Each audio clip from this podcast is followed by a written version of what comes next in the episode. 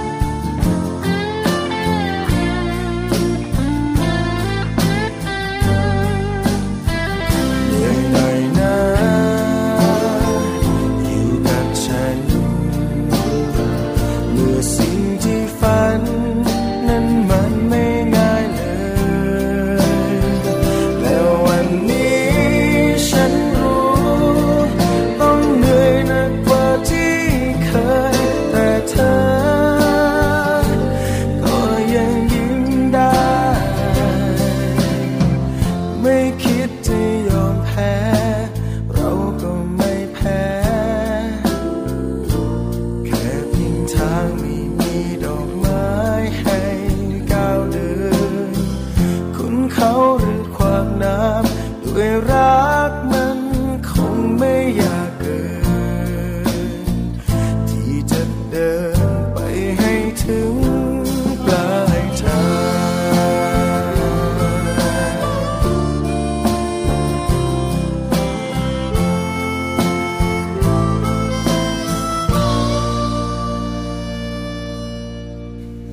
วัสดีค่ะ คุณผู้ฟังคะ กลับมาพบกับรายการภูมิคุ้มกัน รายการเพื่อผู้บริโภคกับสวนีชัมเฉลียวอีกครั้งหนึ่งนะคะ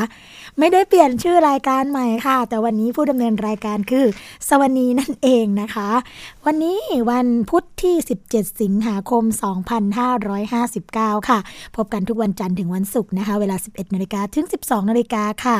ฟังและดาวน์โหลดรายการได้นะคะที่ www.thaipbsradio.com ค่ะแอปพลิเคชันนะคะเข้าไปนี่เลยดาวน์โหลดกันมาค่ะ ที่ App Store หรือว่า Play Store นะคะ ทางไทย PBS ค่ะ ฟังย้อนหลังได้นะคะ ทางโทรศัพท์ระบบ iOS ค่ะ แอปพลิเคชัน Podcast นะคะ กดไลค์กันที่หน้าแฟนเพจนะคะ www.facebook.com/thaipbsradiofan ค่ะ หรือว่าจะโทรมานะคะ แจ้งสัญญาณกับรายการภูมิคุ้มกันทั้งหมายเลขโทรศัพท์ 027902666 ค่ะ แล้วขอสวัสดีไปยังสถานีวิทยุชุมชนนะคะ ที่เชื่อมโยงสัญญาณกับเราค่ะ สวัสดีไปยังสถานีวิทยุชุมชนคนหนองย่าไซ จังหวัดสุพรรณบุรี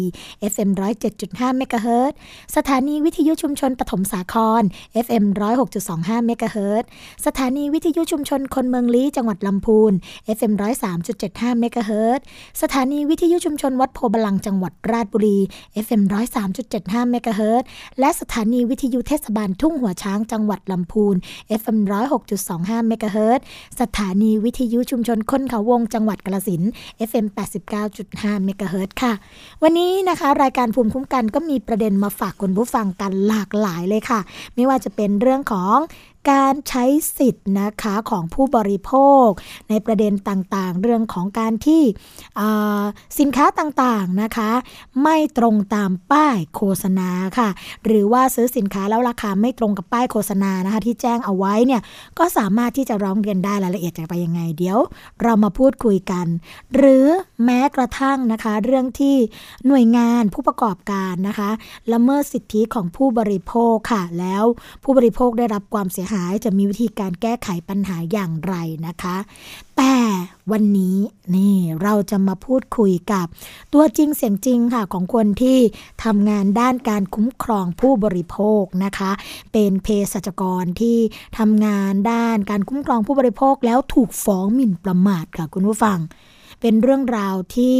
เเกิดขึ้นบ่อยนะคะสำหรับคนที่ทำงานเกี่ยวกับเรื่องนี้ทำงานเกี่ยวกับเรื่องของการทำงานคุ้มครองผู้บริโภค ส่วนใหญ่เรามักจะเจอที่ผู้บริโภคถูกฟ้องนะคะผู้บริโภคถูกฟ้องหมิ่นประมาท หรือว่าหน่วยงานที่เป็นองค์กรเอกชนนะคะถูกผู้ประกอบการฟ้องหมิ่นประมาท แต่ตรงนี้เลยค่ะเป็นหน่วยงานของรัฐนะคะ แล้วก็คนที่ทำงานด้านการคุ้มครองผู้บริโภคที่ที่เป็นหน่วยงานของรัฐเนี่ย ถูกฟ้องหมิ่นประมาทค่ะ เป็นหน่วยงานสาธารณสุขจังหวัดพระนครศรีอยุธยานะคะ ก็ถูกฟ้องกันหลายท่านทีเดียวค่ะ ไม่ว่าจะเป็นคุณสันติชมยงนะคะเภสัชกรชำนาญการ ประจำกลุ่มงานคุ้มครองผู้บริโภค นายประเสริฐตั้งจิตธรรมค่ะ รองนายแพทย์สาธารณสุขจังหวัดนะคะ แล้วก็นายจาตุรัสวุฒิวรศิรินะคะ หัวหน้ากลุ่มงานคุ้มครองผู้บริโภคจังหวัดพระนครศรีอยุธยาค่ะ แต่เรื่องราวค่ะ เรื่องราวฉนวนนะคะหรือว่าปมที่เกิดเหตุในการฟ้องจะเป็นอย่างไร เราไปพูดคุยกับแขกรับเชิญในวันนี้กันนะคะ คุณสันติโฉมยงค่ะ เภสัชกรชำนาญการประจำกลุ่มงานคุ้มครองผู้บริโภค และเป็นหนึ่งในผู้ถูกฟ้องคดีด้วย สวัสดีค่ะ พี่สันติคะครับผมครับสวัสดีคแหรับมเป็นไงครับเอ่อแนะนำกันแบบนี้ เดี๋ยวก่อนอื่นต้องขอแก้ข่าวก่อน อ่า แก้ข่าวก่อนค่ะ คือคือเขาเจาะจงฟ้องผมคนเดียวอ้าวไม่ได้ฟ้องหน่วยงาน ฟ้องฟ้องฟ้องเฉพาะตัวบุคคล ฟ้องเฉพาะตัวบุคคลเหรอคะ ครับผม อ้าว เรื่องราวเป็นยังไงคะพี่สันติลองเล่าให้คุณผู้ฟังฟังนิดนึงค่ะ เออจริง ๆ แล้วที่มาที่ไปไอ้เรื่องฟ้องเนี่ยผมค่ะผมไม่ผมไม่แน่ชัดนะนะว่าค่ะเออมันมันจะเป็นยังไง แต่ว่าคือเหตุเป็นอย่างนี้ครับ คือมีผู้บริโภคคือต้องบอกก่อนว่าไอ้ธุรกิจตรวจสุขภาพตรวจคนเข้างานเนี่ย มันมีการแข่งขันค่อนข้างสูงในจังหวัดพระนครศรีอยุธยานะค่ะ เพราะว่าเป็นโรงงานเยอะรค่ะ ใช่ครับผม ทีนี้เอ่อที่ผ่านมาเนี่ยก็จะมีก็มีการแข่งขันอะนะก็มีแจ้งกันไปแจ้งกันมา มีการตั้งข้อสังเกตว่า เอ้ยทำไมบริษัทนี้ทำแบบนี้ได้อ่าเจ้าหน้าที่ไม่ไปดูแลอะไรเงี้ยทำไมอืมบริษัทนี้ทำแบบนี้แหละ เราก็เราคือเราในฐานะคนกลางเนี่ยเราก็ต้องพยายามทำให้ให้มันอ่าสมสมสมดุลที่สุดนะค่ะคือไม่เหลื่อมล้ำกันนะครับ ปรากฏว่าทางทางเอ่อฝ่ายฝ่ายที่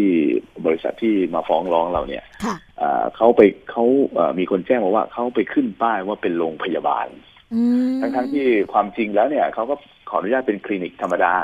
ค่ะนะฮะซึ่งซึ่งอ่าทางสำนักงานสาธารณสุขจังหวัดเนี่ยพอทราบเรื่องก็ร้อนใจเราก็อ่า ทำหนังสือแจ้งนะครับ ให้ให้ให้อ่าเอาป้ายลงนะครับค่ะแล้วเราก็ไปไปตรวจเยี่ยม แล้วก็พบอ่ามีความผิดปกติหลายอย่าง เช่น นอกจากขึ้นป้ายว่าเป็นโรงพยาบาลแล้วเนี่ยก็ยังมีการออกใบรับรองผลการตรวจสุขภาพในนามโรงพยาบาลด้วยนะฮะค่ะมีเรื่องของการออกใบเสร็จในนามโรงพยาบาลด้วยอะไรเงี้ยเราก็เราก็ให้คำแนะนำเนาะแต่หลัก ๆ ก็คืออาที่เป็นประเด็นหลัก ๆ ก็คือเราอยากให้เขาเอาป้ายลงเพราะเขาไม่ใช่โรงพยาบาลนะฮะอืมซึ่งพอหลังจากที่เราแจ้งไปแล้วเนี่ย ก็ปรากฏว่ามันก็เงียบหายไปสักอาทิตย์หนึ่งนะฮะอ่าทีนี้ทางผู้ประกอบการเนี่ยเขาก็เข้ามาอ่าประเด็นแรกคือเข้ามาผ่อนผันก่อนว่าอ่าที่เจ้าหน้าที่สั่งให้เอาลงภายในสองอาทิตย์เนี่ยนะมันค่ะมันไม่ได้เขาขอไปดูข้อกฎหมายก่อนอะไรก่อนเขาก็ขอยืดเวลาเอาเป็นหกสิบวันอืมจริงๆแล้วเราก็ใจดีนะเราก็เราก็เราอ่าทางทางผู้ใหญ่ก็ใจดีก็เอาได้ไม่เป็นไรก็คิดว่าน่าจะเป็นเด็กดีอะไรอย่างเงี้ยนะฮะค่ะแต่ปรากฏว่าแค่นั้นไม่พอครับเขาก็เลยมาร้องเรียนเจ้าหน้าที่อ่าเอ่อ ร้องแต่ทีเนี้ยเอ่อก็ร้องร้องเรียนแต่ร้องเรียนผมคนเดียวนะคือไปหลายคนนะค่ะค่ะแต่ร้องเรียนผมคนเดียว แต่เหตุที่ร้องเรียนเนี่ยไม่ได้เกี่ยวกับความผิดที่เขากระทำอืมนะโดยเขาอ้างเหตุว่าเนี่ยเมื่อประมาณสักปลายปีที่แล้วเนี่ยอ่าผมกับเจ้าหน้าที่อีกสองท่านเนี่ยรวมเป็นสามท่านเนี่ยนะค่ะไปไปตรวจอ่าห้องพยาบาลในโรงงานอุตสาหกรรมแห่งหนึ่งนะครับที่ผลิตเครื่องมือแพทย์นะครับที่อยุธยาเนี่ยค่ะแล้วเอ่อเราไปให้คำแนะนำเรื่องของการตรวจสุขภาพเนี่ยอ่า ตอนแรกเขาร้องเรียนว่าเอ้ยมันทำเกินหน้าที่นะ มันไม่ใช่หน้าที่อะไรเงี้ยอืมเราก็ตอบไปว่า เอ้ยมันมันเป็นหน้าที่เรา เพราะว่าค่ะอ่าปัญหาเรื่องตรวจสุขภาพโดยบุคคลที่ไม่ใช่แพทย์ ไม่ใช่พยาบาลเนี่ยเป็นเรื่องที่อ่าต้อสำนักงานบอว่สาธารณสุขในจังหวัดยุธยต้องเข้ามาดูกรแข่งขันอ่าใช่แล้วในอยุธยามีการแข่งขันสูงมากอะค่ะคือคือเดี๋ยวบริษัทนั้นร้องบริษัทนี้อะไรเงี้ยมันก็เยอะไปหมดเลยค่ะอ่าโดยที่ปรากฏว่าไอ้หนังสือร้องเรียนเนี่ย มันไม่ใช่เป็นบริษัทนะไม่ไม่ใช่บริษัทตรวจสุขภาพทำนะฮะแต่เป็นเจ้าหน้าที่จากอ่าบริษัทไอ้เครื่องมือแพทย์เนี่ย เป็นคนทำอืมทำขึ้นมา แล้วไม่ได้ร้องเรียนต่อเจ้าหน้าที่นะครับ ไปร้องเรียนให้บริษัทตรวจสุขภาพเนี่ยอ่าชี้แจงหน่อยสิเจ้าหน้าที่พูดแบบนี้เป็นความจริงหรือเปล่าก็คือ คือพูดง่ายๆก็คือ ไปร้องเรียนให้บริษัทตรวจสุขภาพเนี่ยมาตรวจสอบเจ้าหน้าที่หน่อยว่ามาค่ะพูดอย่างนี้อะไรอย่างเงี้ยทำให้บริษัทขาดความเชื่อมั่นค่ะประมาณนี้นะครับ ซึ่งซึ่งเราก็ตอบไปแล้วว่า เอ้ยเราเราไปปฏิบัติหน้าที่เนาะแล้วก็มันก็เป็นหน้าที่ของเราเนื่องจากมันอยู่ในสถานการณ์ที่อ่ามีปัญหาเยอะมากในช่วงเวลาดังกล่าวนะครับค่ะก็คิดว่าเรื่องจบไปแล้วครับ คิดว่าเรื่องจบไปแล้วอืมก็ปรากฏว่าเมื่อประมาณสักเดือนพฤษภาที่ผ่านมาเนี่ยไอ้บริษัทตรวจสุขภาพบริษัทเนี้ยก็เข้าไปตรวจสุขภาพไอ้โรงงานเครื่องมือแพทย์แห่งนั้นอีกค่ะนะฮะ ทั้งๆที่ตอนร้องเรียนนี่บอกโอ้โหเนี่ยได้รับความเสียหายมากเลยอ่าบริษัทอ่าโรงงานจะไม่จ้างตรวจแล้วอะไรเงี้ยค่ะคือคือเราก็โอ้โหแต่ปรากฏว่าอ้าวคราวนี้คราวนี้คราวนี้เข้าไปอีกนะอืมแสดงว่าเอ๊ะความเสียหายมันไม่เกิดหรือเปล่าอะไรประมาณนี้นะแล้วที่สำคัญก็คือว่าเอ่อปกติเวลาเขาตรวจสุขภาพเนี่ยเขาจะแจ้งเราว่าเอาแพทย์ท่านไหนไป เอาพยาบาลท่านไหนไป เอาเอ่อนักเทคนิคการแพทย์หรือนักรังสีท่านไหนไปเนี่ยปรากฏคราวนี้ไม่แจ้งครับ ไม่แจ้งเราแต่ไปแจ้งทางอ่ากรมสนับสนุนบริการสุขภาพค่ะคือไปแจ้งที่กระทรวง ผมไปแจ้งที่กระทรวงเสร็จกระทรวงกว่าหนังสือจะมาถึงเราอะไรเงี้ย ก็จนแบบถึงวันสุดท้ายของการตรวจเนี่ยซึ่งค่ะซึ่งซึ่งก็ทำให้เจ้าหน้าที่เนี่ยกว่าจะขออนุมัติไปตรวจกว่าจะอะไรอย่างเงี้ยมันคือมันก็ไม่ทันการนะเราก็โอเคไม่เป็นไรคิดว่าไม่น่าจะมีปัญหาหรอกเพราะว่าเราเราเอ่อให้ความรู้กับพนักงานบริษัทไปแล้วนะบริษัทอ่าที่ผลิตเครื่องมือแพทย์เนี่ยเนาะค่ะก็เรื่องมันไม่จบแค่นั้นเองครับพอเขาตรวจเสร็จปุ๊บเอ่อมีตัวแทนเขาเนี่ย ตัวแทนบริษัทตรวจสุขภาพเนี่ย ไปแจ้งความกับอืมโรงพักเสนาว่า เอ้ยมีเจ้าหน้าที่เนี่ยไปหมิ่นเขาอีกนะฮะอ้าวซึ่งเจ้าหน้าที่คนนั้นก็คือผมนะฮะโดยโดยในหนังสือเนี่ยก็เป็นหนังสือฉบับเดิมเป็นจดหมายฉบับเดิมที่อ่าฝ่ายบุคคลของบริษัทที่ผลิตเครื่องมือแพทย์เนี่ยเป็นคนเขียนขึ้นมาเองค่ะโดยที่ตัวเองก็ไม่ได้อยู่ในเหตุการณ์นะไม่ได้อยู่ในเหตุการณ์ แล้วก็เป็นคนเขียนขึ้นมาด้วย เราก็โอ๊ตตกใจ เอ๊ะ ทำไมมาแจ้งกับเจ้าหน้าที่ขนาดนี้ทั้งทั้งที่หนึ่งเราไปปฏิบัติหน้าที่เนาะสองเราก็ให้ข้อมูลนะครับ เพื่อเพื่ออ่าให้ข้อมูลเพื่อที่เป็นประโยชน์กับเขาอะนะค่ะนะครับ ก็คือเป็นการติชมเพื่อประโยชน์ต่อสาธารณะอยู่แล้วนะครับอืมแล้วก็เพราะว่าเราก็ไม่มีส่วนได้เสียอะไร เพราะว่าอย่างที่บอกว่ามันเป็นธุรกิจที่การแข่งขันสูงค่ะนะครับถ้าเจ้านี้ไม่ร้องอีกเจ้าหนึ่งจะร้องก็ปรากฏว่าเราก็ไม่คิดว่ามันจะเป็นปัญหาเป็นประเด็นเนาะค่ะแต่พอตำรวจรับแจ้งความเสร็จ คือในกระบวนการของเจ้าพนักงานสอบสวนเนยมันผ่านไปเร็วมากครับอ่า เมื่อวันเมื่อสักสองอาทิตย์ที่แล้วเนี่ยก็พนักงานสอบสวนก็ให้ผมเนี่ยคือเขาฟ้องบุคคลนะเขาเขาไม่ได้ฟ้องคณะทั้งคณะ คือไปกันเป็นคณะ แต่ว่าฟ้องผมคนเดียวค่ะก็พนักงานสอบสวนก็ให้ผมเนี่ยไปส่งส่งสำนวนให้อายการ แล้วก็ให้ผมไปไปที่สำนักอายการศาลแขวงนะครับอืมตอนแรกก็เข้าใจว่าโดยกระบวนการก็คือ น่าจะมีการไก่เกลี่ยกันในชั้นอายการอะไรประมาณนี้นะครับ แต่ก็ปรากฏพอไปถึงพอไปพบ เราก็ไม่ได้พบที่อายการนะก็ปรากฏว่า ท่านก็มีคำสั่งสั่งฟ้องไปที่อ่าศาลแขวงเลยนะครับนะก็ก็จริงๆแล้วก็คือทำได้เพราะว่าเนื่องจากอาจจะเป็นเหตุผลว่าอ่ามันอะไรอะระยะเวลามันมันกระชั้นอะไรเงี้ยอาจจะเรียกฝ่ายผู้เสียหายมาไก่เกลี่ยไม่ทันหรือว่าค่ะเอ่ออะไรแบบนี้นะครับมันมันมันก็จะมีในเชิงเทคนิค ซึ่งซึ่งอันนี้เราคือคือในส่วนเจ้าหน้าที่เนี่ยเราไม่รู้เพราะว่าวันที่เราไปวันที่เราไป ไปไปฟังเอ่อไปไปตามนัดเนี่ยนะค่ะเรายังไปปฏิบัติเรายังไปปฏิบัติหน้าที่ที่อื่นอยู่เลยอืมคือคือเราก็เจียดเวลาไปอย่างเช่นเวลาไปหาพนักงานสอบสวนเนี่ยเราก็เอาขออนุมัติไปไปให้ให้ปากคำกับพนักงานสอบสวนก่อนค่ะเสร็จแล้วเราก็ไปค่ะตรวจสถานที่อื่นต่ออะไรแบบนี้นะฮะอืมซึ่งเราก็ไม่คิดว่ามันจะเป็นเรื่องไงแต่ปรากฏว่าอ้าวตายแล้วส่งฟ้องไปที่อ่าอัยศาลการแขวงพระนครศรีอยุธยาอ๋อ ใช่ครับอายการมีอายการเป็นโจทยื่นฟ้องเราอ้าวเราก็ เราก็เออเป็นคดีที่แปลกนะเพราะปกติเนี่ยอ่าถ้าเกิดฝ่ายผู้เสียหายหรือว่าฝ่ายบริษัทเนี่ยอ่าใช้ทนายเป็นโจทยื่นฟ้องเนี่ยค่ะเราก็ต้องขออ่าท่านอ่าทางอายการอัยการให้มามาเป็นช่วยเหลือเราทนายฝ่ายเราอ่าใช่ครับผมคราวนี้ก็เลยเป็นคดีที่แปลกหน่อยก็คืออายการเป็นโจทยื่นฟ้องเราให้ให้กับบริษัทเอกชนอะไรเงี้ยครับผมอ่าก็ก็ก็ก็เลยต้องอ่า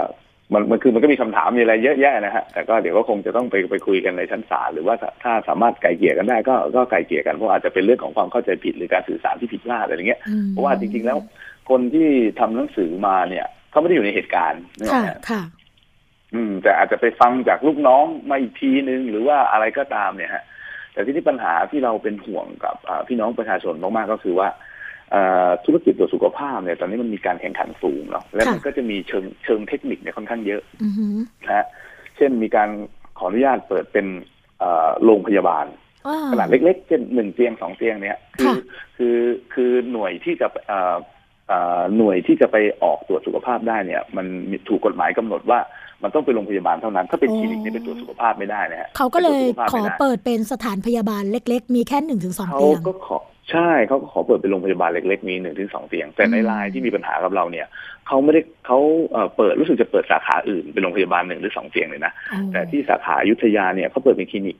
แต่อ๋อมีการไปแอบอ้างคือคือเขาใช้ชื่อตรงกันเขาใช้ค่ะชื่อตรงกันเนื่องจากเขาเป็นเจ้าของคนเดียวกันอืมแต่เขาเอาตัวคลินิกเนี่ยไปตรวจซึ่งซึ่งในทางปฏิบัติแล้วมันไม่ได้ไม่ถูแล้กวก็ต้องเขาใช่แล้วเขาไปขึ้นป้ายว่าเป็นโรงพยาบาล ซึ่งอันนี้มันก็ไม่ถูกต้องอ้าวอยู่แล้วนะฮะแต่ค่ะทีนี้กลายเป็นว่า เอ๊ะพนักงานเจ้าหน้าที่ไปให้ข้อมูลที่เป็นประโยชน์กับกับพนักงานในในบริษัทในโรงงานที่มีพนักงานกว่าห้าพันคนเนี่ยนะอือหือเพราะเราก็อยากให้เขาได้บริการสุขภาพที่ดีนะฮะค่ะแต่ก็กลายเป็นว่า เอ้ยกลับถูกอ่าบุคคลที่สามเนี่ยมาทำเรื่องร้องเรียนว่า เอ้ยเราไปพูดแบบนี้ เหมือนไปหมิ่นประมาทต่อบุคคลที่สามอะไรเงี้ยอืมก็ผมว่าถ้าเป็นเจ้าหน้าที่ก็คงจะเสียกำลังใจกันพอสมควรนะ แล้วมันก็ค่ะน่าจะเกิดบรรทัดฐานใหม่เลยนะ สมมติถ้ากรณีนี้เราแพ้เนี่ยนะอ่า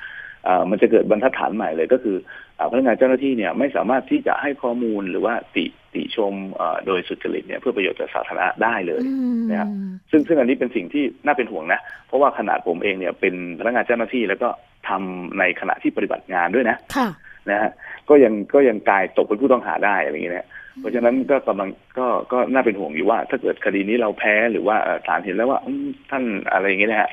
ก็ ผมก็คิดว่ามันน่าจะเกิดบรรทัดฐานใหม่เรื่องของการคุ้มครองผู้บริโภคเลยนะครับใช่เพราะว่าเรื่องจากขวัญและกำลังใจก็คงจะก็คงจะแย่ลงไปนะฮะค่ะคืออย่างประเด็นที่พี่สันติพูดมาเนี่ยอ่าสิ่งหนึ่งที่เราเห็นก็คือว่าในกรณีนี้ใช่ไหมคะอายการครับเป็นคนยื่นฟ้องเรา แต่ทีนี้ใช่ครับก่อนที่อายการจะ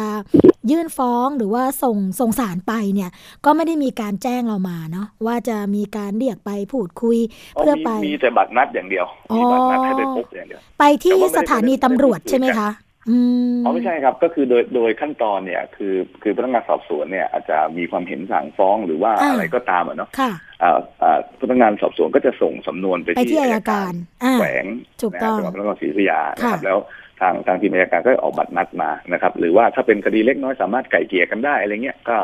ก็อาจจะมีขั้นตอนเรื่องของการไก่เกลี่ยนะครับ แต่ว่ามันก็เป็นไปได้ที่ที่ท่านอาจจะมองว่าเอ้ยมันมีมูลเนาะหรือว่าท่านอาจจะมองว่าเอ่ออะไรนะเวลามันกระชั้นและมันไก่เกลี่ยไม่ทันและอะไรอย่างเงี้ยนะครับ ก็ให้ไปคุยกันในศาลเลยอะไรแบบนี้คศารัลบก็ก็เป็นไปได้เดี๋ยวต้องมาดูกันใช่ไหมคะว่าศาลเนี่ยจะเอ๊ะศาลรับฟ้องไหมที่จริงต้องมีขั้นตอนอีกขั้นตอนหนึ่งรับฟ้แล้วแล้วก็จะมีขั้นตอนสมานฉัน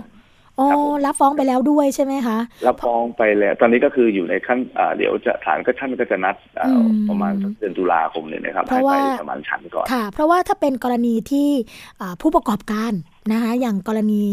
ยี่ห้อรถตู้หนึ่งนะคะของประเทศจีนเนี่ยที่ฟ้องผู้บริโภคอะค่ะ อันนั้นก็คือครับผมอ่า ทางผู้ประกอบการใช้ทนายของตัวเองยื่นฟ้อง แล้วก็อ่าพอใช่ยื่นฟ้องไปปุ๊บนะคะศาลก็จะมีการวินิจฉัยว่ามีมูลไหมที่จะรับฟ้องอะไรประมาณนี้ค่ะ แต่ปรากฏว่าในกรณีนี้คือศาลวิเคราะห์และมีมูลก็เลยรับฟ้องไปนะคะ แต่ว่าอันนี้คืออายการยื่นฟ้องศาลก็เลยรับ แล้วก็เดี๋ยวไปเจรจาไกลเกลี่ยกันอีกทีหนึ่งเนาะใช่ครับผมแต่ค่ะแต่ก็อย่างที่บอกนะครับเพราะว่าคือสิ่งที่เราเป็นห่วงก็คือว่า เออต่อไปเนี่ยมันจะมันก็จะมีปัญหาพอสมควรนะเพราะว่าคือพนักงานเจ้าหน้าที่ก็ไม่สามารถที่จะก็เริ่มให้กข้อมูลลิ่งเกรงแล้วเพราะว่าใช่เอ่อใช่ครับผมค่ะใช่ครับจริง ๆ เรื่องของการทำงานตรงนี้เป็ห่วะค่ะ จะบอกว่าเรื่องของการทำงานตรงนี้เนี่ยพี่สันติ อาจจะทำงานเข้าตากรรมการหรือเปล่าคะก็เลย ถูกฟ้องดำเนินคดีเป็นไปได้แต่แต่ทางรายการภูมิคุ้มกันค่ะ ก็เป็นกำลังใจนะคะ ให้มุ่งมั่นทำงานตรงนี้ต่อไป เพราะว่าจริง ๆ เรื่องของการทำงานคุ้มครองผู้บริโภคเนี่ย ถือว่าเป็น หัวใจสำคัญเลยค่ะ ของคนที่ทำงานภาครัฐนะคะ เพราะว่าภาครัฐเองเนี่ยมีกฎหมายที่สามารถใช้ได้ แล้วก็สามารถที่จะทำงานคุ้มครองผู้บริโภคได้เต็มที่ และยิ่งกรณีที่เป็นเรื่องของการตรวจสุขภาพนะคะ แล้วก็เป็นธุรกิจที่แข่งขันกันสูงแบบนี้ บางครั้งเนี่ยมีค่าใช้จ่ายที่เกินกว่า ความเป็นจริงอย่างที่ เคยคุยกับพี่สันติมาครั้งหนึ่ง เรื่องของการตรวจเลือดใช่ไหมคะ หรือว่าใช่ครับผมอ่าเรื่องของการตรวจหาสารบางอย่างที่บางครั้งเนี่ยตัวนักศึกษาเองก็ไม่ได้มีความจำเป็นที่จะต้องไปตรวจแบบนั้น ตรวจตรงนั้นในสถานศึกษา ก็ทำให้เกิดภาวะต่างๆ มากมายนะคะ ถ้าเกิดว่าไม่มีคนให้คำแนะนำหรือว่าไม่มีเรื่องของการอ่าให้ข้อมูลที่ถูกต้องอย่างสาธารณสุขจังหวัดเนี่ย ก็อาจจะไม่มีหน่วยงานไหนที่จะดำเนินการนะคะ ครับผมอืมก็เป็นกำลังเราเราค่ะค่อนข้างเป็นห่วงเนาะก็ค่ะก็เพราะว่าคือต้องบอกว่าธุรกิจมันกำลังขยายอะตอนนี้ค่ะมันมีทุกระดับเลย ตั้งแต่ประถมมัธยมคือคือสมัยก่อนเนี่ย เราเรียนหนังสือเนี่ยเราไม่มีตรวจสุขภาพนะเรามีแต่ทดสอบสมรรถภาพใช่ไหมฮะค่ะแต่ตอนสมัยนี้มันมีประถมก็ตรวจสุขภาพแล้วเจาะเลือดเด็กเข้าคิวเจาะเลือดเข้าคิวขึ้นรถเอ็กซเรย์กันแล้วมัธยม เดี๋ยวนี้ลามไปถึงมหาวิทยาลัยเนี่ยอย่างล่าสุดเนี่ยเอ่อมีนักศึกษามาฝึกงานกับผมเนี่ยครับ ก็มีการบริการตรวจสุขภาพนักศึกษาก่อนออกมาฝึกงานด้วยนะฮะอืมก็มีคือคือมันก็มีค่าใช้จ่ายอะเนาะซึ่งซึ่งผมมองว่าคือบางอย่างมันก็ไม่จำเป็นนะฮะไม่ไม่จำเป็นคือคืออย่างเช่น ไปเจาะเลือดเอ็กซเรย์กันทุกปีอะไรเงี้ยค่ะแล้วผลเลือดแต่ละปีตรงกันบ้างไม่ตรงกันบ้างอะไรเงี้ยครับเพราะว่าเราก็อยากให้ผู้เกี่ยวข้องเนี่ย โดยเฉพาะเอ่อผู้ที่รับผิดชอบโครงการแบบนี้นะ อยากให้ตระหนักถึงคุณภาพชีวิตของของประชาชน ค่ะเนาะคือคือคือถ้ามันไม่จำเป็นเนี่ยผมก็คิดว่ามันก็มันก็ยังไม่ควรทำนะ และผมค่ะก็เชียร์ทางฝ่ายรัฐบาลด้วยว่า น่าจะออกเกณฑ์หรือว่ามาตรฐานในการตรวจสุขภาพอ่าให้ให้มันเหมาะกับช่วงอายุช่วงวัยด้วยนะอืมค่ะนะครับเพื่อที่ประชาชนจะได้ อ่าอุ่นใจหรือว่าสบายใจได้นะครับผมค่ะ ว่าช่วงไหนวัยไหนควรจะตรวจอะไรนะคะ แล้วก็ใช่ครับสิ่งใช่ครับไหนที่ไม่มีความจำเป็นก็ไม่จำเป็นต้องตรวจใช่ไหมคะ ใช่ครับใช่ครับค่ะผมครับ แล้วระหว่างนี้นะคะ ระหว่างที่อะการถูกฟ้องคดีก็ว่ากันไป แต่เราก็ยังเดินหน้าทำงานเกี่ยวกับเรื่องนี้อยู่ใช่ไหมคะ ใช่ครับผมก็ตอนนี้ก็เดี๋ยวก็คงจะประสานทางหน่วยงานอื่นๆเนี่ยให้เข้ามาช่วยนะครับ อาจจะเช่นอ่าศูนย์ดำรงธรรมคือไม่ได้มาช่วยคดีผมนะค่ะก็คือเนื่องอ่าอะไรที่ยังผิดกฎหมายอยู่ยังค้างคาอยู่เนี่ยมเราก็อาจจะต้องประสานทางคสชทางค่ะคือ คือแต่ก่อนเนี่ยเราอาจจะไปเฉพาะเจ้าหน้าที่สาธารณสุขนะค่ะตอนนี้ก็มีตัวอย่างให้เห็นแล้วว่า เอ้ยมันไม่ได้นะ คุณค่ะเพียงพัมไปกับผู้ประกอบการเนี่ย ต่อไปเราก็อาจจะต้องเป็นอ่าออกร่วมกับทางศูนย์ดำรงธรรมคสช หรือว่าอ่าทางทางอ่า ตำรวจอะไรเงี้ยนะครับอ่าหรือว่าเยี่ฝ่ายยมปกครองเลยเนี่ยค่ะให้มากขึ้นนะครับ เพื่อที่จะเอ่อจริงๆเราก็ต้องบอกว่าเราก็ต้องใช้ไม้แข็งนะครับค่ะกับผู้ประกอบการด้วยนะครับผมครับโอ้ถือว่าเป็นเรื่องของการบังคับใช้กฎหมายด้วยนะพี่สันติ เพใช่ราะว่าครับแต่ผมก่อนเนี่ยพอเราพอเราฟังพี่สันติพูดเนี่ยก็เหมือนว่าอะสาธารณสุขจังหวัดลงไป ก็อาจจะมีการให้คำแนะนำบบริษัทต่างใช่ครับๆหรือว่าอาจจะอ่าเป็นเป็นเรื่องของการยืดหยุ่นกันได้นะคะ เพราะว่าใช่รอให้ครับผมเป็นเด็กดีขึ้นมากันนะคะแต่ปรากฏว่าอะในเมื่อเป็นเด็กดีช่วยให้เป็นเด็กดีแล้วเขาไม่สามารถที่จะทำแบบนั้นได้ก็ต้องใช้มาตรการขั้นเด็ดขาดก็ลงไม้เรียวกันไปนะคะ ก็ครับผมเป็นครับกำลังใจค่ะพี่สันติสำหรับขอบพระคุณการคทำบผมงานตรงนี้แล้วก็ขอให้ทุกอย่างผ่านพ้นไปด้วยดี เพราะเราเชื่อว่าความดีนะคะ แล้วก็ความถูกต้องจะคุ้มครองคนทำงานแน่นอนค่ะครับผมค่ะครับครับขอบพระคุณครับค่ะ วันนี้รายการภูมิคุ้มกันนะคะ ต้องขอขอบพระคุณค่ะ พี่สันติชมโยงเภสัชกรชำนาญการนะคะ กลุ่มงานคุ้มครองผู้บริโภคสำนักงงานสาธารณสุขจังหวัดพระนครศรีอยุธยาเป็นอย่างยิ่งเลยค่ะ และหวังว่าครับเราคงได้ผมมีโอกาสพูดคุยกันอีกครั้งหนึ่งนะคะ ครับผมครับผมค่ะครับขอบสพรวัสดีณรับค่ะ ครับ สวัสดีครับค่ะ ก็เป็นเรื่องราวนะคะที่คนทำงานด้านการคุ้มครองผู้บริโภคหลายคน อาจจะเจอเหตุการณ์แบบนี้นะคะไม่ว่าจะเป็นผู้ประกอบการยื่นฟ้องมินประมาทบ้าง หรือว่าอาอาจจะไปทำงานแล้วถูกดำเนินการทางคดีบ้าง อันนี้ก็บางครั้งนะคะเรามองว่ามันเป็นเรื่องที่จะพิสูจน์กันละว่า สิ่งที่เป็นเรื่องของความถูกต้องคืออะไร แต่ก็อาจจะทำให้เกิดการบั่นทอนในเรื่องของกำลังใจในการทำงานของเจ้าหน้าที่เรื่องการคุ้มครองผู้บริโภคเหมือนกันนะคะเพราะว่าบางครั้งเนี่ยก็อาจจะรู้สึกว่าตนเองเนี่ยไม่ได้รับความเป็นธรรมนะคะแต่ก็อย่างไรก็ตามค่ะ เราก็เชื่อมั่นว่าการได้ทำหน้าที่นะคะอย่างเต็มที่แล้ว ก็สามารถที่จะผ่านพ้นไปได้อย่างแน่นอนค่ะ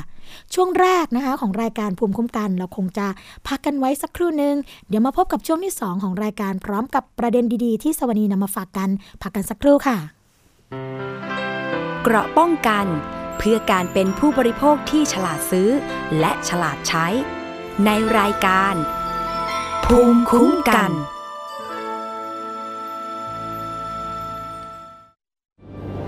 มันคือภัยเงียบอันน่าสะพรึง ซึ่งคนไทยทุกคนควรรับรู้ ทุกวันนี้กรุงเทพมหานครต้องใช้กำลังคนมากมายในการเก็บขยะมากถึง 8,500 ตันต่อวัน เป็นถุงพลาสติกถึงร้อยละ 21 หรือ 1,800 ตันต่อวัน กลายเป็นกองขยะถุงพลาสติกประมาณ 73,036 ล้านใบต่อปี ลองคิดดูว่า ถุงพลาสติกหนึ่งใบ ต้องใช้เวลาย่อยสลาย 450 ปี ที่เหลือจะใช้เวลาอีกนานเท่าใด และเมื่อเผาถุงพลาสติกจะเกิดเป็นมลภาวะทางอากาศมากมาย ทำให้โลกร้อน และยังทำให้เกิดสารไดออกซิน ซึ่งเป็นสารก่อมะเร็ง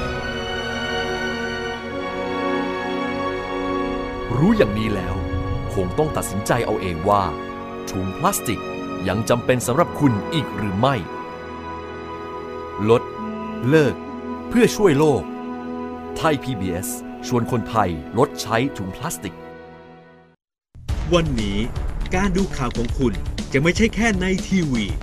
ไทย PBS ให้คุณดูข่าวได้หลากหลายช่องทาง ถูกน้ำท่วมเต็มพื้นที่ เว็บไซต์ www.thaipbs.or.th/news Facebook Thai PBS News Twitter @thaipbsnews YouTube Thai PBS News ไหลล้นทะลักเข้ามานะกดติดสนันการข่าวพร้อมๆกับหน้าจอไร้ขีดจำกัดเรื่องเวลา เข้าถึงรายละเอียดได้มากกว่า ไม่ว่าจะอยู่ณจุดไหน ก็รับรู้ข่าวได้ทันที ดูสดและดูย้อนหลังได้ทุกที่ กับ 4 ช่องทางใหม่ข่าวไทย PBS ข่าวออนไลน์ ชับไว้ในมือคุณ เกราะป้องกัน เพื่อการเป็นผู้บริโภคที่ฉลาดซื้อ และฉลาดใช้ ในรายการ ภูมิคุ้มกันฉัน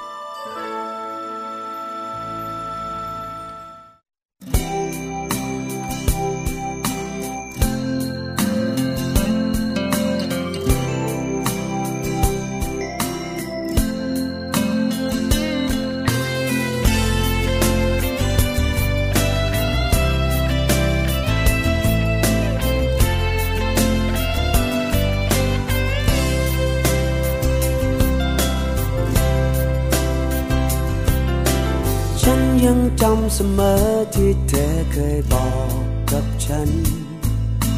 คิดแล้วยังตื่นตันเกินอธิบาย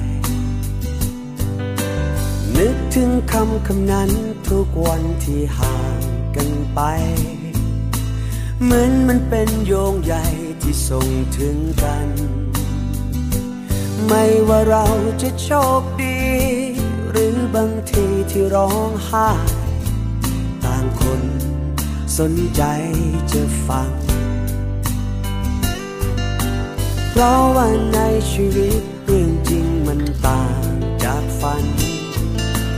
ฝันไม่เคยมีวันที่เจ็บช้ำใจ มีผู้คนอยู่รอบกายเหมือน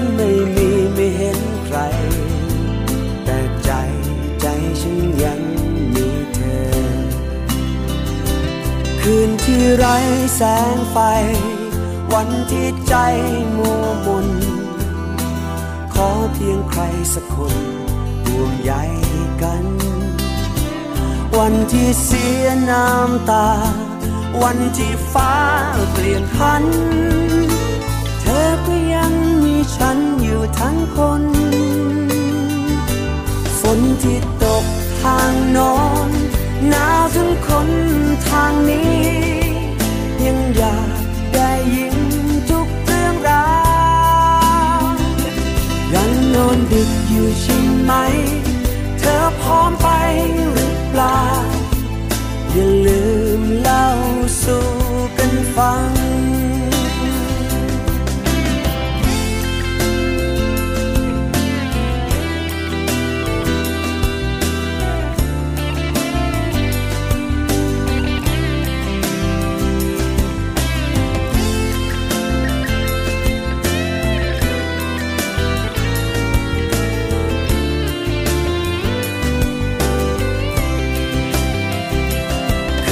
ที่ไร้แสงไฟ วันที่ใจมัวมน ขอเพียงใครสักคนร่วมใยกัน วันที่เสียน้ำตา วันที่ฟ้าเปลี่ยนพัน เธอก็ยังมีฉันอยู่ทั้งคนฝนที่ตกทางนอนหนาวถึงคนทางนี้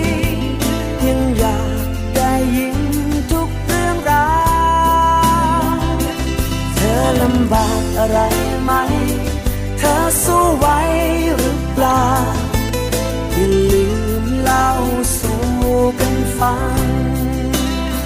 เพราะฝนที่ตกอยู่ทางโน้น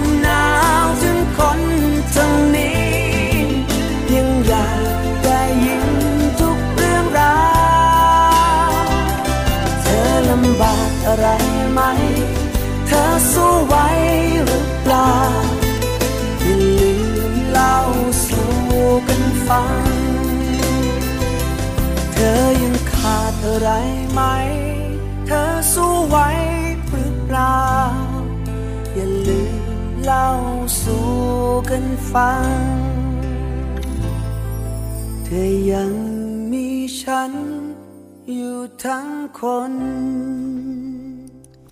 พบกับช่วงที่ 2 ของรายการภูมิคุ้มกัน รายการเพื่อผู้บริโภคค่ะสำหรับช่วงที่ 2 นะคะ ก็อย่างที่บอกค่ะเรามีข้อมูลมาฝากกันนะคะ จากมูลนิธิเพื่อผู้บริโภคค่ะ เกี่ยวกับกรณีที่ผู้บริโภคนะคะ ถ้าเกิดไปพบว่า ไปซื้อสินค้าแล้วราคาไม่ตรงกับป้ายโฆษณานะคะเขาบอกว่าสามารถร้องเรียนได้ค่ะ จากกรณีที่มีผู้บริโภคนะคะ ร้องเรียนมายังมูลนิธิเพื่อผู้บริโภคค่ะ หลังจากที่ซื้อสินค้าที่ซูเปอร์มาร์เก็ตแห่งหนึ่งนะคะ แล้วก็พบว่าราคาตามป้ายที่แสดงเนี่ยไม่ตรงกับราคาที่ขายจริงค่ะ ก็เพราะว่าผู้บริโภคนะคะไปดูราคาตรงที่ติดไว้ด้านล่างปุ๊บนะแล้วพอไปคิดเงินเนี่ยราคาแพงกว่าค่ะก็เรื่องนี้นะคะได้รับการเปิดเผยจากนางสาวนัทวดี เพ่งพาณิชกุลนะคะ เจ้าหน้าที่รับเรื่องร้องเรียนศูนย์พิทักษ์สิทธิผู้บริโภค มูลนิธิเพื่อผู้บริโภคค่ะก็บอกว่า หลังจากที่ผู้บริโภครายดังกล่าวนะคะ มาร้องเรียนที่มูลนิธิ ก็ได้ตรวจสอบแล้วก็ส่งเรื่องไปยังสำนักงาน การค้าภายในจังหวัดนนทบุรีค่ะ เพื่อให้ดำเนินการตามกฎหมายนะคะ เมื่อสำนักงานการค้าภายในเนี่ยทำการตรวจสอบแล้วก็พบว่ามีความผิดจริงค่ะ ก็คือป้ายที่ชั้นวางสินค้าเนี่ยแสดงราคา 49 บาทนะแต่ราคาขายจริงก็คือ 59 บาทนะคะ จึงดำเนินการเปรียบเทียบปรับผู้ประกอบธุรกิจไปค่ะ ก็กรณีนี้ทำให้เห็นว่าผู้บริโภคไม่เพิกเฉยนะคะ รู้จักรักษาสิทธิ์ของตัวเอง แล้วก็เป็นการป้องปราม ร้านค้าไม่ให้เอาเปรียบผู้บริโภคด้วย หากผู้บริโภคคนอื่น ๆ พบกรณีนี้นะคะ ก็สามารถเรียกร้องความเสียหายเพื่อได้รับการเยียวยาได้ค่ะ และหากผู้ประกอบธุรกิจนะคะ แก้ไขปัญหาตามที่ร้องเรียนมา ก็จะเป็นประโยชน์กับผู้บริโภครายอื่น ๆ ด้วยค่ะ อันนี้ก็เป็นข้อมูลจากมูลนิธิเพื่อผู้บริโภคนะคะ อีกประเด็นหนึ่งค่ะเป็นกรณีที่ ผู้บริโภคนะคะ ได้รับความเดือดร้อนจากผู้ประกอบการ หรือว่าผู้ประกอบธุรกิจหน่วยงานต่างๆ ค่ะ โดยเฉพาะผู้ประกอบการของภาครัฐนะคะ ที่ทำการเอาเปรียบผู้บริโภคค่ะ ซึ่งตรงนี้นะคะก็มีกรณีตัวอย่างค่ะ ที่ทางมูลนิธิเพื่อผู้บริโภคนะคะเขาเปิดเผยคำพิพากษาคดีชาวบ้านในโครงการบ้านเอื้ออาทรรังสิตคลอง5นะคะซึ่งถูกการเคหะแห่งชาติเนี่ยฟ้องขับไล่แล้วก็เรียกค่าเสียหาย ซึ่งทางศาลจังหวัดธัญบุรี แล้วก็ศาลอุทธรภาคหนึ่งค่ะ ก็ได้ตัดสินเมื่อวันที่ 4 ธันวาคมที่ผ่านมานะคะว่า การบอกเลิกสัญญาของการเคหะแห่งชาติเนี่ยไม่ถูกต้องค่ะ เพราะไม่ได้ปฏิบัติตามสัญญาที่อยู่ภายใต้ประกาศของสำนักงานคณะกรรมการคุ้มครองผู้บริโภคค่ะคุณผู้ฟัง การเคหะเนี่ยก็เลยไม่มีสิทธิ์ที่จะฟ้องขับไล่ แล้วก็เรียกค่าเสียหายจากชาวบ้านเอื้ออาทรได้นะคะนายนายโสพลหนูรัตนะทนายความมูลนิธิเพื่อผู้บริโภคค่ะ ก็กล่าวถึงประเด็นสำคัญที่ศาลเนี่ยได้วินิจฉัยนะคะว่า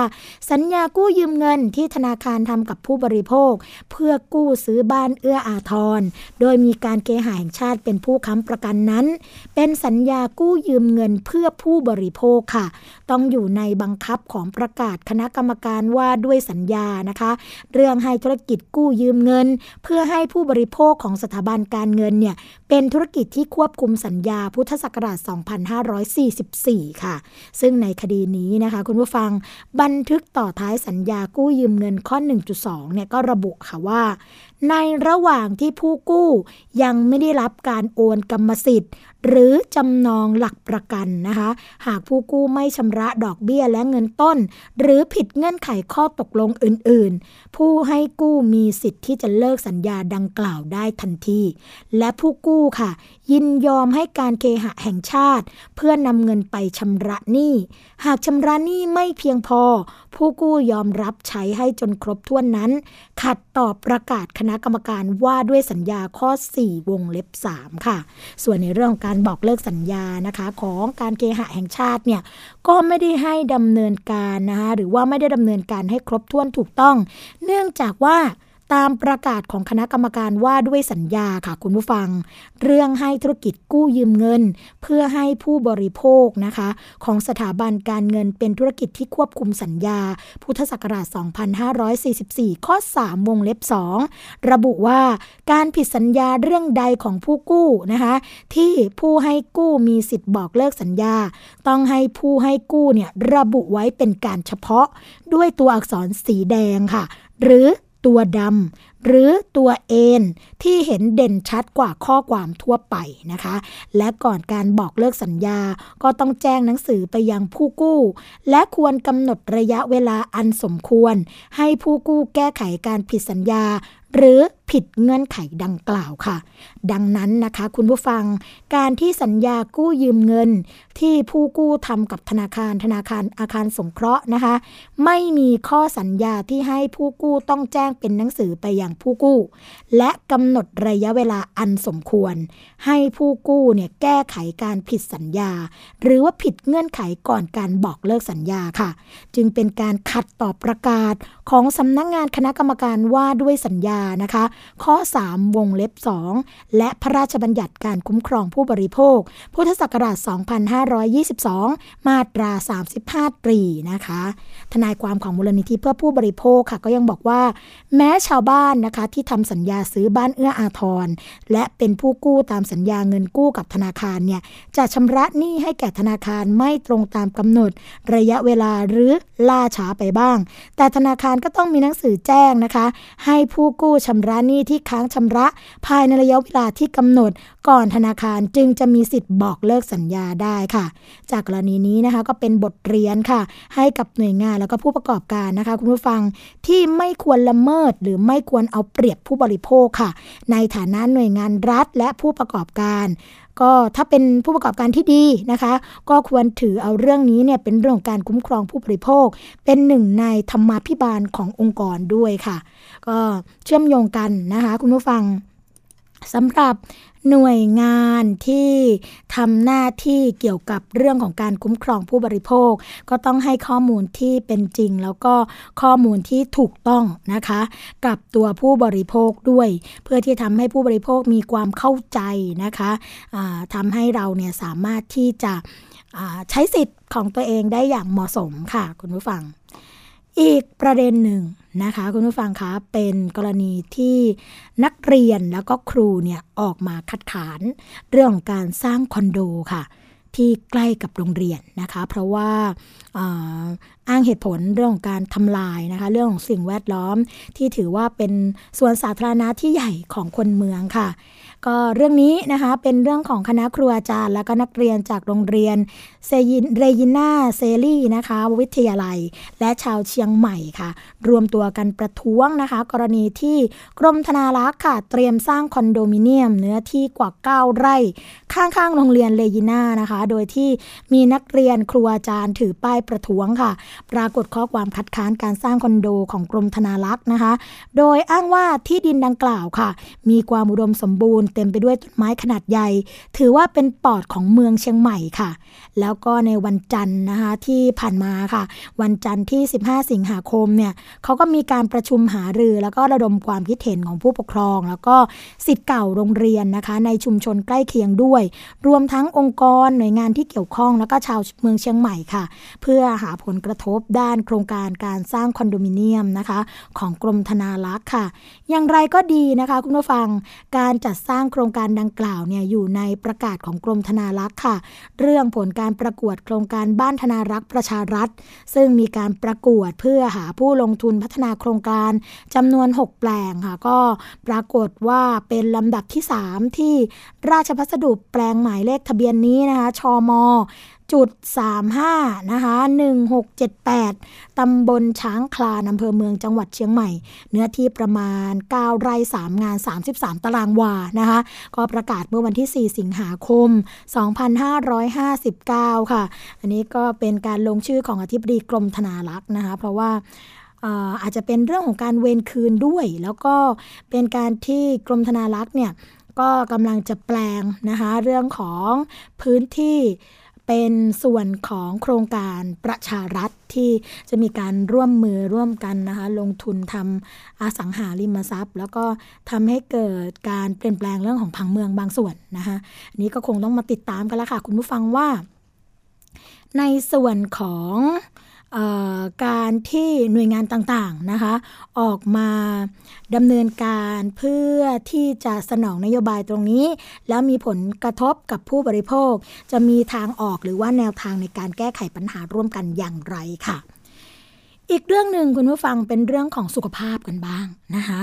ตอนนี้เนี่ยเรื่องของการลดความอ้วนก็ดี เรื่องของการลดน้ำหนักก็ดีเนี่ยถือว่าเป็นสิ่งที่มาแรงแซงทางโค้งอยู่นะคุณผู้ฟัง เพราะว่ามองไปทางไหนนะในโลกของโซเชียลหรือว่าจะฟังวิทยุดูทีวีนะคะก็มีโฆษณาเกี่ยวกับเรื่องของยา หรือว่าผลิตภัณฑ์เสริมอาหารที่โฆษณาเรื่องของการลดน้ำหนักอย่างต่อเนื่องค่ะ ซึ่งนายแพทย์พิสนจงตระกูลนะคะผู้ช่วยศาสตราจารย์คณะแพทยศาสตร์ จุฬาลงกรณ์มหาวิทยาลัยค่ะประธานคณะทำงานสร้างเสริมการใช้ยาอย่างสมเหตุผลนะคะ หรือว่าสอยอสอค่ะ ก็ให้ความเห็นว่า สิ่งที่ประชาชนทั่วไปไม่รู้เลยก็คือ เรื่องของยาลดน้ำหนักที่ขายบนอินเทอร์เน็ตนะคะหรือว่าคลินิกที่ให้ซื้อยาได้เลย โดยที่ไม่ได้ติดตามการตรวจร่างกาย ไม่ว่าจะเป็นชีพจร ความดันนะคะไม่ได้เรียกว่าการรักษาโรคค่ะ คือยาลดความอ้วนเนี่ยทำให้หนึ่ง หัวใจวาย เพราะว่าจะกระตุ้นการเต้นของหัวใจนะคะโดยออกฤทธิ์ทั้งวัน แม้ตอนนอนที่ประจรจะช้าลง แต่ถ้าเกิดกินยาค่ะ อัตราการเต้นของหัวใจตอนนอนก็จะเท่าเดิมตลอดระยะเวลาที่กิน จนในที่สุดในเมื่อหัวใจทำงานหนักมาก ๆ ก็จะเกิดภาวะหัวใจวาย หรือหัวใจล้มเหลวนั่นเองนะคะสองทำให้หอบเหนื่อยค่ะ เหมือนวิ่งอยู่ตลอดเวลาอ่าเพราะว่าสารพวกนี้เนี่ยก็จะเป็นสารเร่งกระบวนการต่างๆนะคะทำให้ร่างกายเราเนี่ยเหมือนมีการ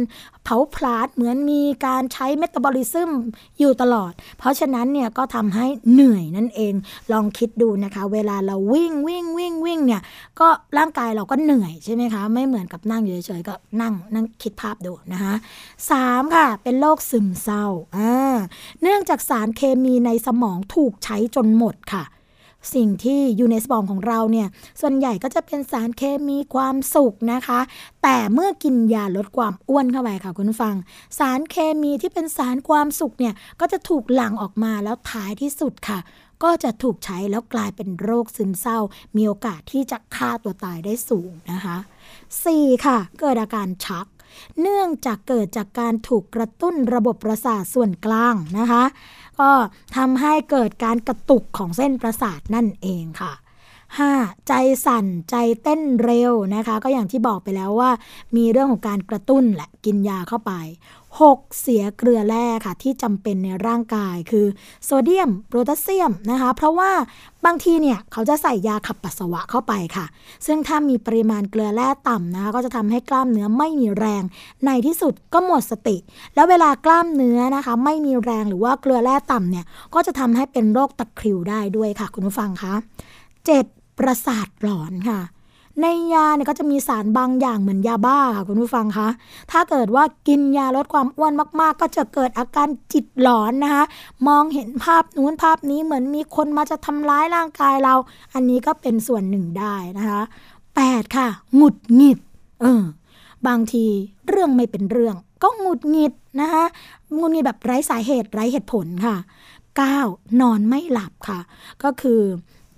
เวลาเรากินยาลดความอ้วนเข้าไปนะคะก็จะไปกดความอยากอาหาร ก็จะทำให้นอนไม่หลับกระสับกระส่ายนะคะอันนี้เนี่ยเป็นการที่คุณหมอนะคะนายแพทย์พิสนเนี่ยออกมาให้ข้อมูล ซึ่งทางนายแพทย์พิสนหรือประธานสยศนะคะก็ยังให้ข้อมูลเพิ่มค่ะว่า ในยาลดความอ้วนหนึ่งชุดนะคุณผู้ฟัง จะมียาขับปัสสาวะ ยาระบาย ยากระตุ้นระบบประสาทส่วนกลาง ยาไทรอยค่ะ ยาที่ทำให้หัวใจให้หัวใจเนี่ยเต้นช้าลงนะคะแล้วก็ยากล่อมประสาท ก็คือจะมียามากมายมหาศาลเลยค่ะคุณผู้ฟัง เพื่อแก้ไขปัญหายาเม็ดแรกที่ให้ไป โดยที่ไม่เกี่ยวข้องกับเรื่องน้ำหนักเลยนะคะซึ่งยาลดความอ้วนเนี่ยอันตรายร้ายแรงมาก ๆ เหมือนผลิตมาเพื่อฆ่าคนค่ะ เขาจึงไม่ต้องการเห็นคนเสียชีวิตจากยาลดความอ้วนอีกนะคะ อันนี้ก็ เตือนกันไว้ค่ะคุณผู้ฟัง อาจจะดูว่าอ้วนหรือผอมเนี่ยนะคุณผู้ฟังก็ต้องดูค่า BMI ก็คือค่าน้ำหนักเป็นกิโลกรัม หารด้วยส่วนสูงเป็นเมตร คูณด้วยส่วนสูงเป็นเมตร คือ พูดกันง่าย ๆ ค่ะ ถ้าเกิดว่าบางคนเนี่ยอะใช้ค่า BMI แล้วดูว่าโอ้ยอ้วนเกินไปหรือเปล่านะคะ ให้ดูความสมเหตุสมผลค่ะว่า ร่างกายของเราส่วนสูงของเราขนาดนี้เนี่ยอ้วนเกินไปไหม อย่าคิดไปเองนะคะว่าโอ้โหมองเห็นเพื่อนหุ่นดีมากนะคะเป็นสวดทรงองค์เอวแล้วเรานี่แบบอ้วนจังเลยนะคะแต่จริง ๆ เนี่ยไม่อ้วนนะคะให้มาดูค่ะว่าปัญหาที่เกิดขึ้นกับร่างกายมีอะไรบ้างเจ็บเข่าไหมเออ หัวใจเต้นเร็วไหมเวลาขึ้นบันไดขึ้นที่สูงนะคะ เหนื่อยอ่อนไหม ถ้าเกิดเราเป็นโรคอ้วน หรือว่าสงสัยว่าเป็นโรคอ้วนเนี่ย ให้ไปโรงพยาบาลค่ะ ที่มีคลินิกพิเศษเรื่องโรคอ้วนนะคะ ซึ่งเขาก็จะดูแลได้อย่างถูกต้อง แต่ถ้าไม่อ้วนนะคะ ก็ไม่ต้องเอายาลดความอ้วนมากิน เพราะว่ายาลดความอ้วนเนี่ยอันตรายถึงตายนะคะ ดังนั้นค่ะอย่าซื้อยาลดความอ้วนทางอินเทอร์เน็ต อย่าซื้อยาลดความอ้วนที่เป็นที่โฆษณาว่าาสมุนไพรนะคะ แต่ควรควบคุมอาหารแล้วก็ออกกำลังกาย ถ้าอยากผอมอยากเพรียวเนี่ยไม่เป็นไรค่ะ แต่อย่าทำอย่างเดียวก็คือเรื่องของการกินยาลดความอ้วนนะคะด้านของผู้ที่ได้รับผลกระทบเรื่องนี้ก็คือ ด้านนางวรรณากองศรีนะคะ ซึ่งเป็นมารดาของผู้ที่ได้รับผลกระทบ จากการใช้ยาลดความอ้วนทางอินเทอร์เน็ตค่ะ ก็เล่าให้ฟังนะคะว่า ลูกสาวเนี่ย ขี้เกียจออกกำลังกาย ก็เลยแอบสั่งผลิตภัณฑ์ลดความอ้วนมารับประทาน ซึ่งเขาก็เห็นนะคะว่าตอนสินค้ามาส่งที่หน้าบ้าน ลูกก็บอกว่าเป็นอาหารเสริมอ่าหรือบางครั้งเนี่ยก็มีการเล่นเกมตอบคำถาม ถ้าตอบถูกก็จะได้กลูตาไทโอนเป็นรางวัลหนึ่งกล่องราคา 2,000 บาทส่งมาให้ที่บ้าน คุณแม่เนี่ยก็บอกว่าห้ามเขาไม่ได้ เพราะว่าเขาแอบทำอยู่แล้ว แต่โชคดีที่ลูกยังไม่เป็นไร ซึ่งลูกก็ทานยังไม่หมดกล่องนะคะ เพราะว่ายาไม่ได้ช่วยอะไร ไม่เห็นผล น้ำหนักเด้งกลับมาด้วยซ้ำซึ่งคุณแม่ก็บอกว่า ตอนนั้นเนี่ยตัวเองก็คิดว่ากินยาลดความอ้วนแล้วดีนะ เพราะว่าก่อนนั้นอ้วนมาก จึงอยากจะให้น้ำหนักลงเร็วๆ ก็เลยออกกำลังกาย ที่คิดว่าออกกำลังกายเนี่ยมันจะช้านะคะ พอกินยาแล้วก็รู้สึกว่าไม่หิวข้าวหิวแต่น้ำแต่ก็มีอาการหงุดหงิดเหมือนออความดันลดค่ะ พอลุกเร็วก็จะหน้ามืดอาเจียนแขนขาอ่อนแรงนะคะ หยิบจับโทรศัพท์บอกญาติให้พาไปหาหมอก็ยังทำไม่ได้เลย แล้วก็มีผลกระทบต่อไต หรือว่ากรวยไตอักเสบอยู่บ่อย ๆ ด้วยนะคะ เพราะฉะนั้นค่ะคุณผู้ฟังคะอยากพร้อมต้องควบคุมอาหาร ออกกำลังกายนะคะ แล้วก็ต้องดูแลสุขภาพให้ดี ๆด้วยค่ะ มาถึงช่วงสุดท้ายของรายการภูมิคุ้มกันกันแล้วนะคะ เราพบกันทุกวันจันทร์ถึงวันศุกร์ค่ะ เวลา 11นาฬิกาถึง 12นาฬิกานะคะดำเนินรายการโดยดิฉันสวนีชำเฉลียว คุณชนาทิพย์ไพรพงศ์คุณยศพรพยุงสุวรรณที่จะมีนานาสาระดีๆ มาฝากคุณผู้ฟังกันสำหรับวันนี้ค่ะ สวนีและรายการภูมิคุ้มกัน ก็คงต้องขอลาคุณผู้ฟังกันไปก่อน พบกันใหม่ในวันต่อไป สวัสดีค่ะ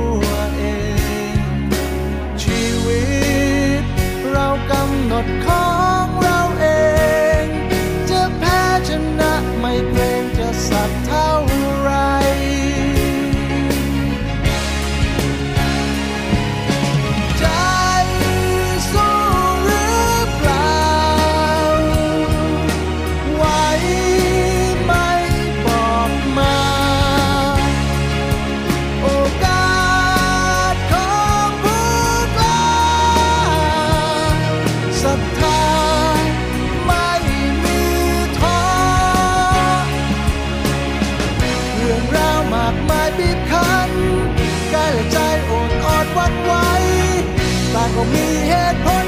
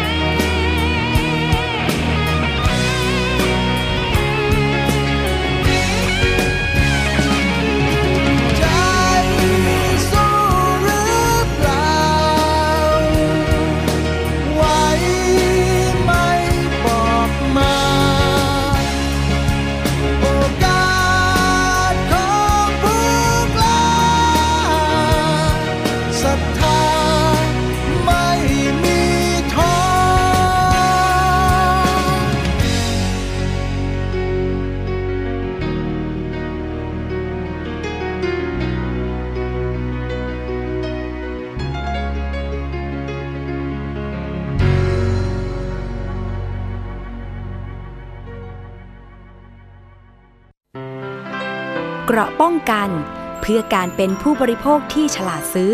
และฉลาดใช้ ในรายการ ภูมิคุ้มกัน